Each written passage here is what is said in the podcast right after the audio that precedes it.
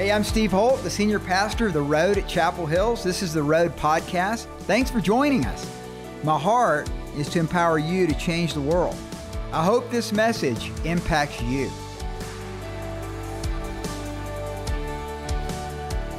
So turn in your Bibles to Ephesians chapter six. We're coming to the last two messages on Born for War, or the Invisible War. It's kind of a, there's a, a series within the overarching book. So we've been in the book of Ephesians now, and the last five messages or so has been with the Invisible War. Some of you have asked me about Um, The Great Reset, the message I gave like four weeks ago. So you can find that online. That's under the rubric of the Invisible War, the Great Reset, related to Klaus Schwab, Anthony Fauci, and the World Health Organization. So I'm not World Health, I mean uh, the, the World Economic Forum, W E F. So look at Ephesians. And I want to I want to kind of take us back a little bit, because I've been gone for, I've been here, but I mean, we've had different speakers for the last two weeks. Look at verse ten. Let's pick it up at verse ten.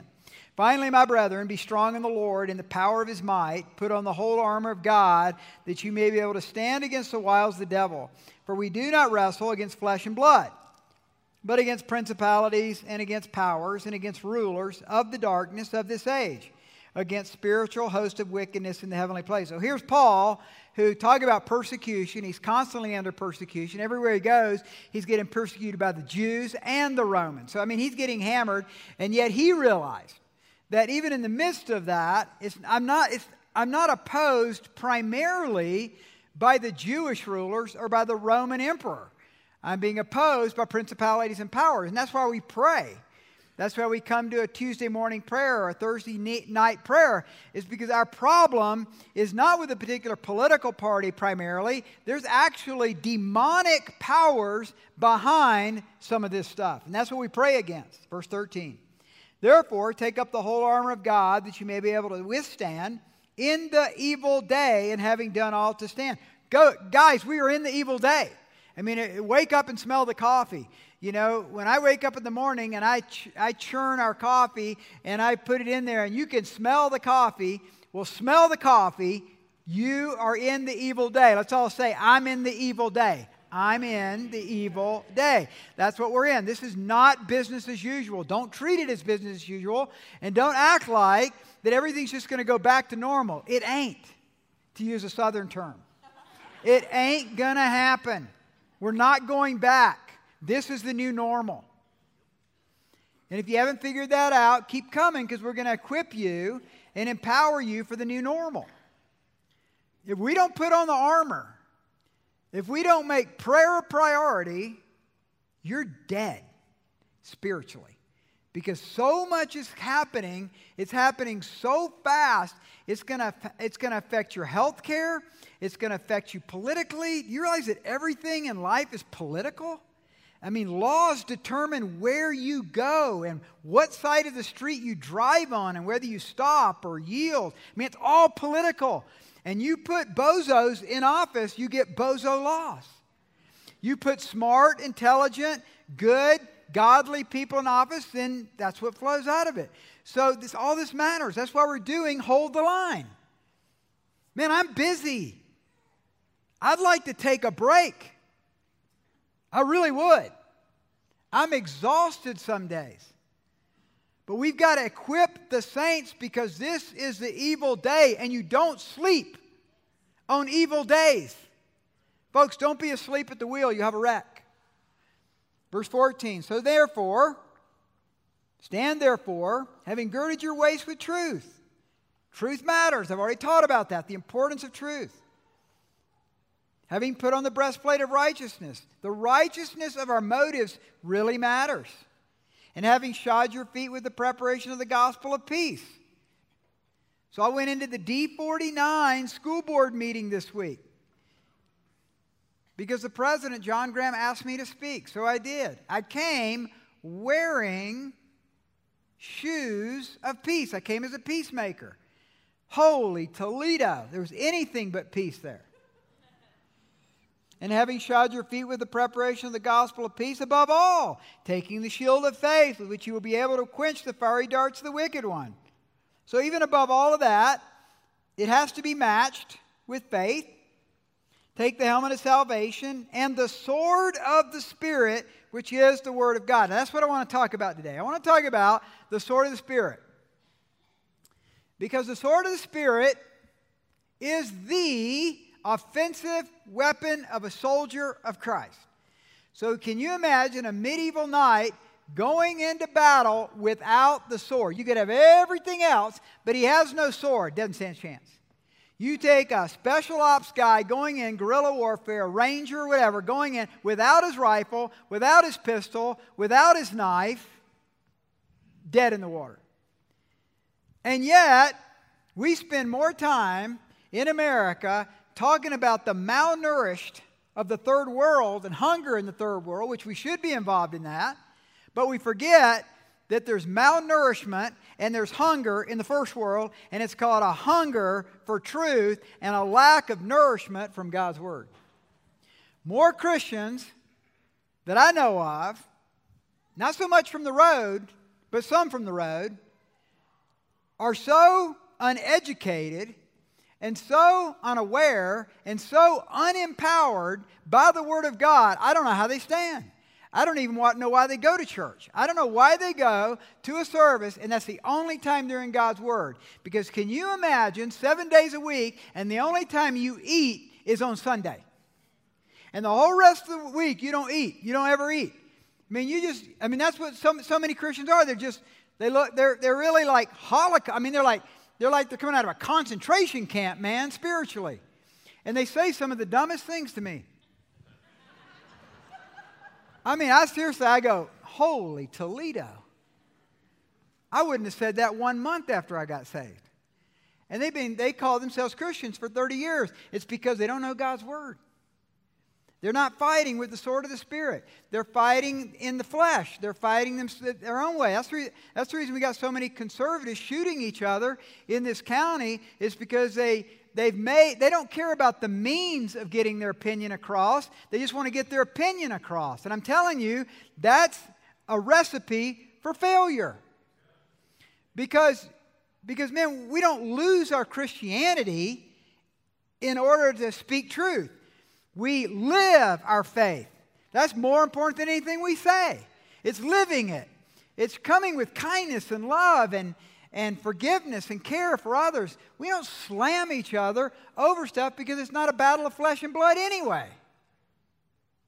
But we get involved. And so, so I want to challenge you that you've got the sword of the Spirit. And that sword of the Spirit can change your life. It can fire you up. So now, turn in your Bibles to Hebrews four. Now, it's because of Hebrews four, just turn to the right. If you get to Revelation, you went too far, and then turn left. But this is what's important, guys. Every socialist government, every fascist government, every communist government in the history of the world, one of the first things they do is they outlaw the Bible. Because they know that if you get a people that are living by this book, it's going to challenge their worldview on every front. Because what any government, any king, any president or C E O wants is, is complete sovereign control over the people. And when you get a group of people that reads God's Word, loves God's Word, believes God's Word, what happens is a new freedom that comes within them, a new boldness and a new courage. That's what the Romans were afraid of, and that's what the Jewish uh, the Jewish rulers were afraid of with Christianity, was because these people aren't bowing down to the chief priests and to Caesar anymore. They've got a new Caesar, and his name is Jesus. And it was coming from the Word of God. So look what it says about the nature of the Word of God. And if you were going to give it kind of a title over this, I would say it's the dangerous, the dangerous Word of God. It's dangerous to your religious life. If you want to stay religious, don't read God's Word. If you want to be a religious zealot, don't read God's Word. Because when you read God's Word, it makes your relationship with God the priority, and you become, you start to have a personal intimacy with the King of Kings and the Lord of Lords, and religion gets dropped off, and we start having a relationship with God. So this relationship with God becomes dangerous through the Word of God, because this is the nature of the dangerous book that you've got in your hand right now. Verse twelve. For the Word of God is living and powerful and sharper than any two-edged sword, piercing even to the division of soul and spirit, of joints and marrow, and is a discerner of the thoughts and intents of the heart. Now look at verse thirteen. This is what every government in the nations is afraid of. And there is no creature hidden from his sight, but all things are naked and open to the eyes of him to whom we must give an account. So what the Word of God does is it creates fear of God in believers, and it puts a fear of men in unbelievers. Because what happens is they don't have a fear of God, but they see, wow, these people have a fear of God. There's something about them that's uniquely different. They're kingdom of God people. They don't know those terms, but they're thinking, they're thinking and, and, and now they don't fear me. Because they're bold, they're assertive, and holy Toledo, they're loving. What do you do with that? Well, you burn them at the stake. You throw them to lion, the lion's den. Whatever you can to stop them, because this book is alive. That's my first point. First point is the Word of God, the sword of the Spirit, is alive. It is living. That's what our passage says. It is alive. And what happens when you start reading God's Word is something comes alive in your spirit. Because your spirit is dead until you're born again. But when your spirit comes alive, it has to be nourished by the life of the Word of God. The Word of God is not pasteurized. All right? So when they take cow's milk and they pasteurize it, they do it to kill some of the bacteria and stuff, but they also kill good bacteria. So it's pasteurized. Well, you get a living culture from the Word of God. It's not pasteurized. You start eating and drinking from God's Word, and it's life to your bones, and it's life to your heart, and it's life to your brain, and it's life to even you physically. It affects you. It impacts you. It, your spirit gets nour- nourished with the vitamins of the Spirit of God, and you become, you become fat in God's Word. You become strengthened by God's Word. And when that happens, you know, you mean you can have a group. We can have a group right here. We have five people. We took Hebrews four twelve, put the Bible right in the middle. Everybody reads it. And what is God saying to you? And what's God saying to you? And it'll be different for every one of us. Because it's alive. This is not a dead book. This is a live book. And it's, and it's so alive that every time you read it, you get something different. Even when you've read it again and again and again. It's alive. That's the dangerous nature of God's Word, is that it's alive. Number two. It says here that it's powerful. In the New King James Version that I, I study from, it's powerful. Some of your, I think New American Standard says it's active. Both are good, but here's the word it comes from in the Greek. Write this down. E N E R G E S. That's the Greek word, energos. Guess where we get the English word energy. Comes from this word. It's energy. It's energetic. It comes into our bodies. It comes into our, our minds. It comes into our spirit. And it gives you spiritual energy. Isn't that cool? So when you read God's Word and you start studying God's Word, you start memorizing God's Word, even just reading it, there's energy in that. It's the nature of this dangerous book that it gives you energy, and thus that's the reason it always gets outlawed. That's what they want to do. That's what Paulus and others want to do. And they said, you can't, you can't meet. You can't have services. You guys know we, we drank the Kool-Aid for one month. And then we said that dog doesn't hunt. Because we need energy from each other and from God's Word, because we're commanded in Scripture to meet together.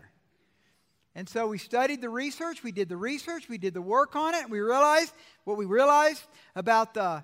you know, about COVID, and we felt pretty good that we could we could do this thing. And we did. And it was successful because it was the energy of God's Word. There should be energy. That's why it's so sad when you hear of pastors that have boring sermons. a boring sermon from God's Word should be an oxymoron. Okay? Now, you can have a boring sermon if it's not from God's Word, and most sermons are not. Most sermons are topical based on the choice and the opinion of the pastor who's giving them. So sometimes they actually take a passage from Scripture, and it's called teaching from the Bible. And up until two thousand two, that's what I did. And then I realized I think maybe I could disciple people better if I didn't teach from the Bible, I taught the Bible. And so we started going book by book and chapter by chapter and verse by verse. And that's what you're hungry for. That's what your spirit needs. Your spirit doesn't need another guy up front on a stage giving you his opinion on everything. You need a guy up there that gets his opinions from God. I mean, it, there's always, it's never perfect, but it's from God's Word. And so he's given us sixty-six topics, starting in Genesis and ending in Revelation. He writes this sermon. It's his words. It's living. It's energetic. You feeling tired? Feeling worn out? Feeling depressed? Despairing? Bummed out? Discouraged? Bad day? Bad life? Need some energy? Don't go to the gym first. Go to the Word first. Let Him give you energy. Let Him give you... Energetic people in their spirit become energetic people at work. Energetic in their spirit become energetic in their marriage. Energetic in their spirit, they become energetic relationally. People who are energetic in their spirit are unstoppable. Nourish yourself with God's Word. Don't let anything get in the way from time in the Word every day. All right? Living. Two. Powerful. Three. Sharper than any two-edged sword. What does he mean? Piercing. Even the division of soul and spirit, joints and marrow, is discerner of the thoughts and intents of the heart. So the Word of God is like a two-edged sword that cuts between soul and spirit. Here's what's cool about this sword. Look at that. It's got worshiper warrior on it. Yeah. All right. So when we're jousting with the enemy, and when God is jousting with us because He's got something to say to us, He cuts into that division of soul, which you're born with. You're born with a soul. But when you get born again, your second birth in Christ, you get His Spirit. And when that Spirit comes in, it's good news and it's bad news, right? I was a happy pagan. I liked partying. I liked running around.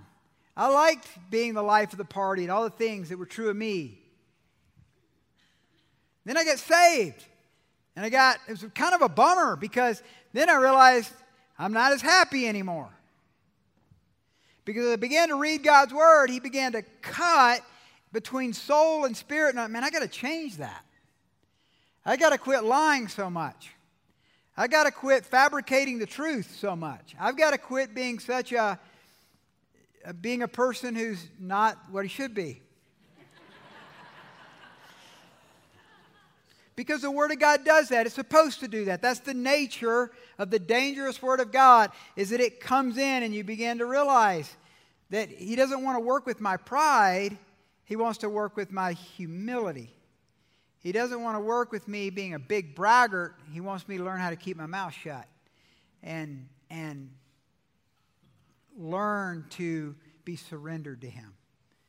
So that's the nature of the Word, you guys. And so... You know, it was, it was Spurgeon, the great preacher in the eighteen hundreds in London, had the largest church in the world.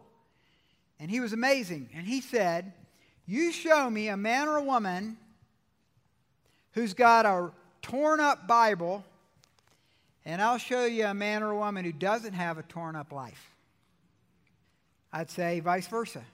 You show me a man with a Bible that's never been opened, never been used, looks brand new, and I'll show you a torn-up life.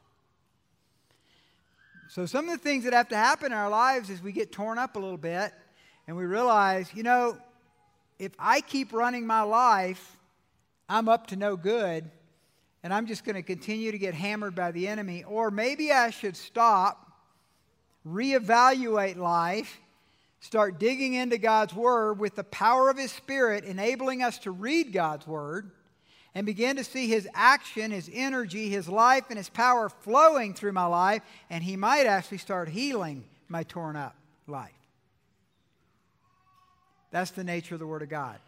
Now, there's two words used for the Word of God in Scripture. One is rhema, and the other one is logos. And this, this rhema-logos combination is really, really important in our lives. So logos is the word used here in Hebrews four twelve, the logos. It's also the same word used by John in John one one, probably one of the most famous verses in the Bible. In the beginning was the word, logos. And the word logos was with God, and the word logos was God. Now the, the logos is the written Word of God. This, this is the logos of the Word of God. It is written, and it has everything that we need here. But then what God does, as we read the logos, He gives us rhema. He gives us revelation for personally our lives. In other words, when we read that the Word of God is the sword of the Spirit in Ephesians six, that's the word rhema, not logos. So you'll note on this chart the difference. The logos is the general Word of God. Rhema is the specific Word of God for you. Logos is the written Word. Rhema is the writing Word. It's current for your life. Logos is the spoken Word. Rhema is the speaking Word for you. Logos is the promises of God in general. Rhema is a promise that God gives you. Logos is the knowledge about something, but rhema is the revelation for you about something. Does that make sense? So as you're in the logos, you get your rhema. You don't get rhema by not being in logos. You got to be in logos to get rhema. And you spend time in logos, you'll get a rhema. So you're just reading along. And right now, something's happening in some of you.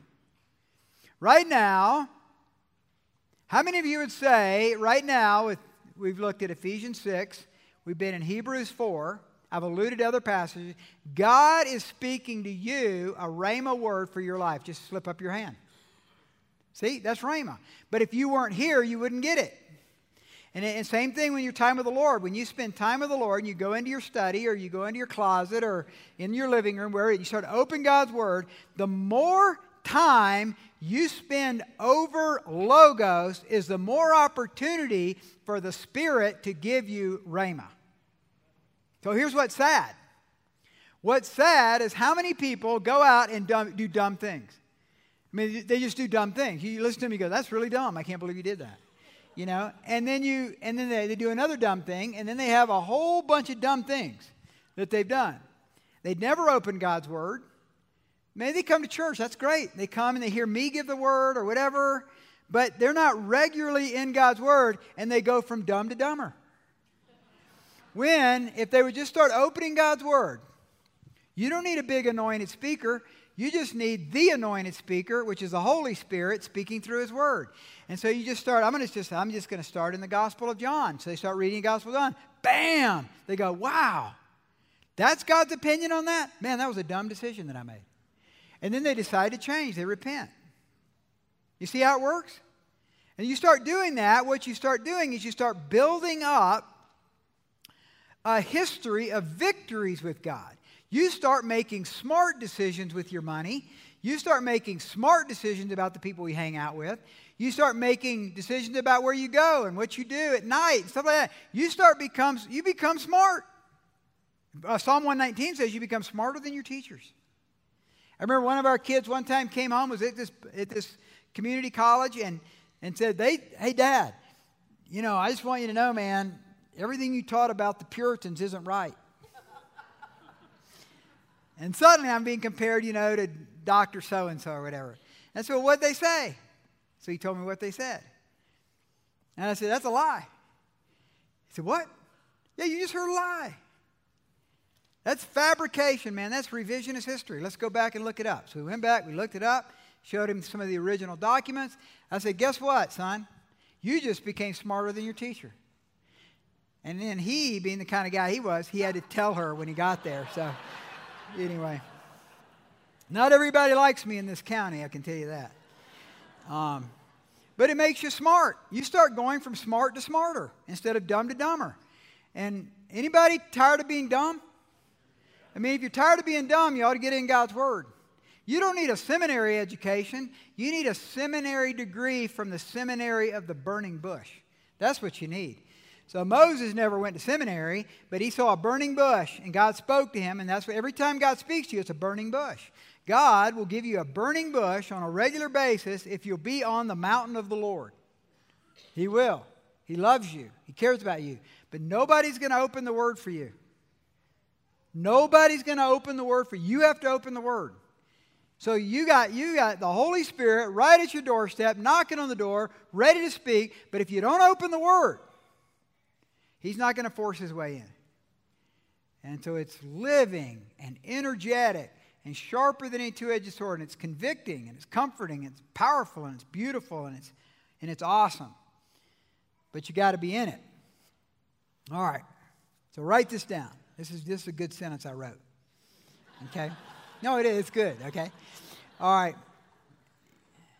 You need a spiritually high-calorie, energizing and nourishing diet of God's Word if you are to be healthy, vibrant Jesus disciple. Let me say that again. I'm taking notes on myself. You need, it's from, I think it's from God, but anyway, it's my wording. Okay. You need a spiritually high-calorie, energizing and nourishing diet of God's Word if you're to be a healthy, vibrant Jesus disciple.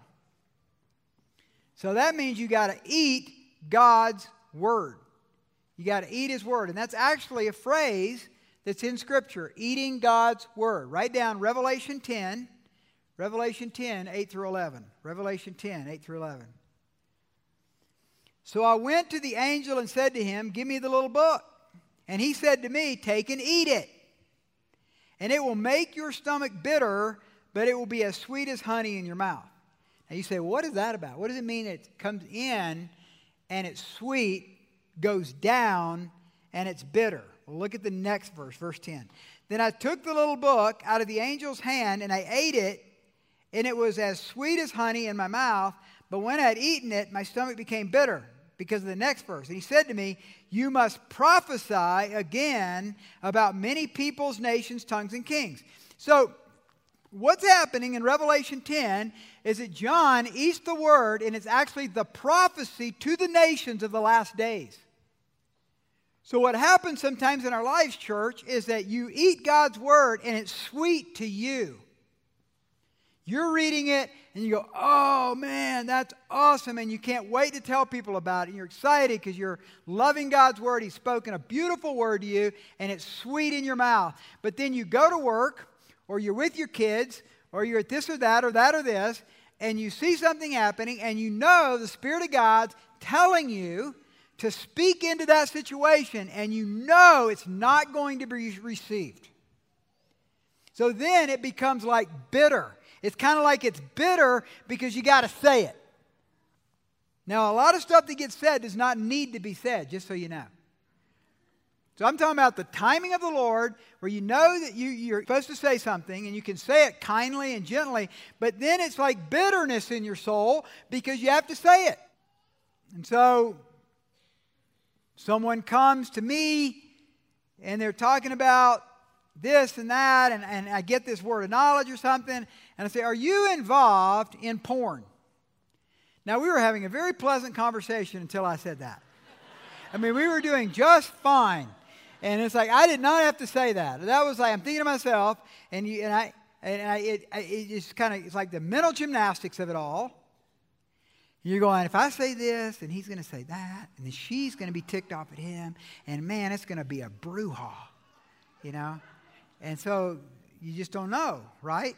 But this is like the timing of the Lord. This is when you're supposed to say it. Not always supposed to say everything you think, but say, how are we doing with porn? Oh, suddenly it's bitter, man. It's like a, because you had to prophesy it. You had to say it. But that's the beginning of healing.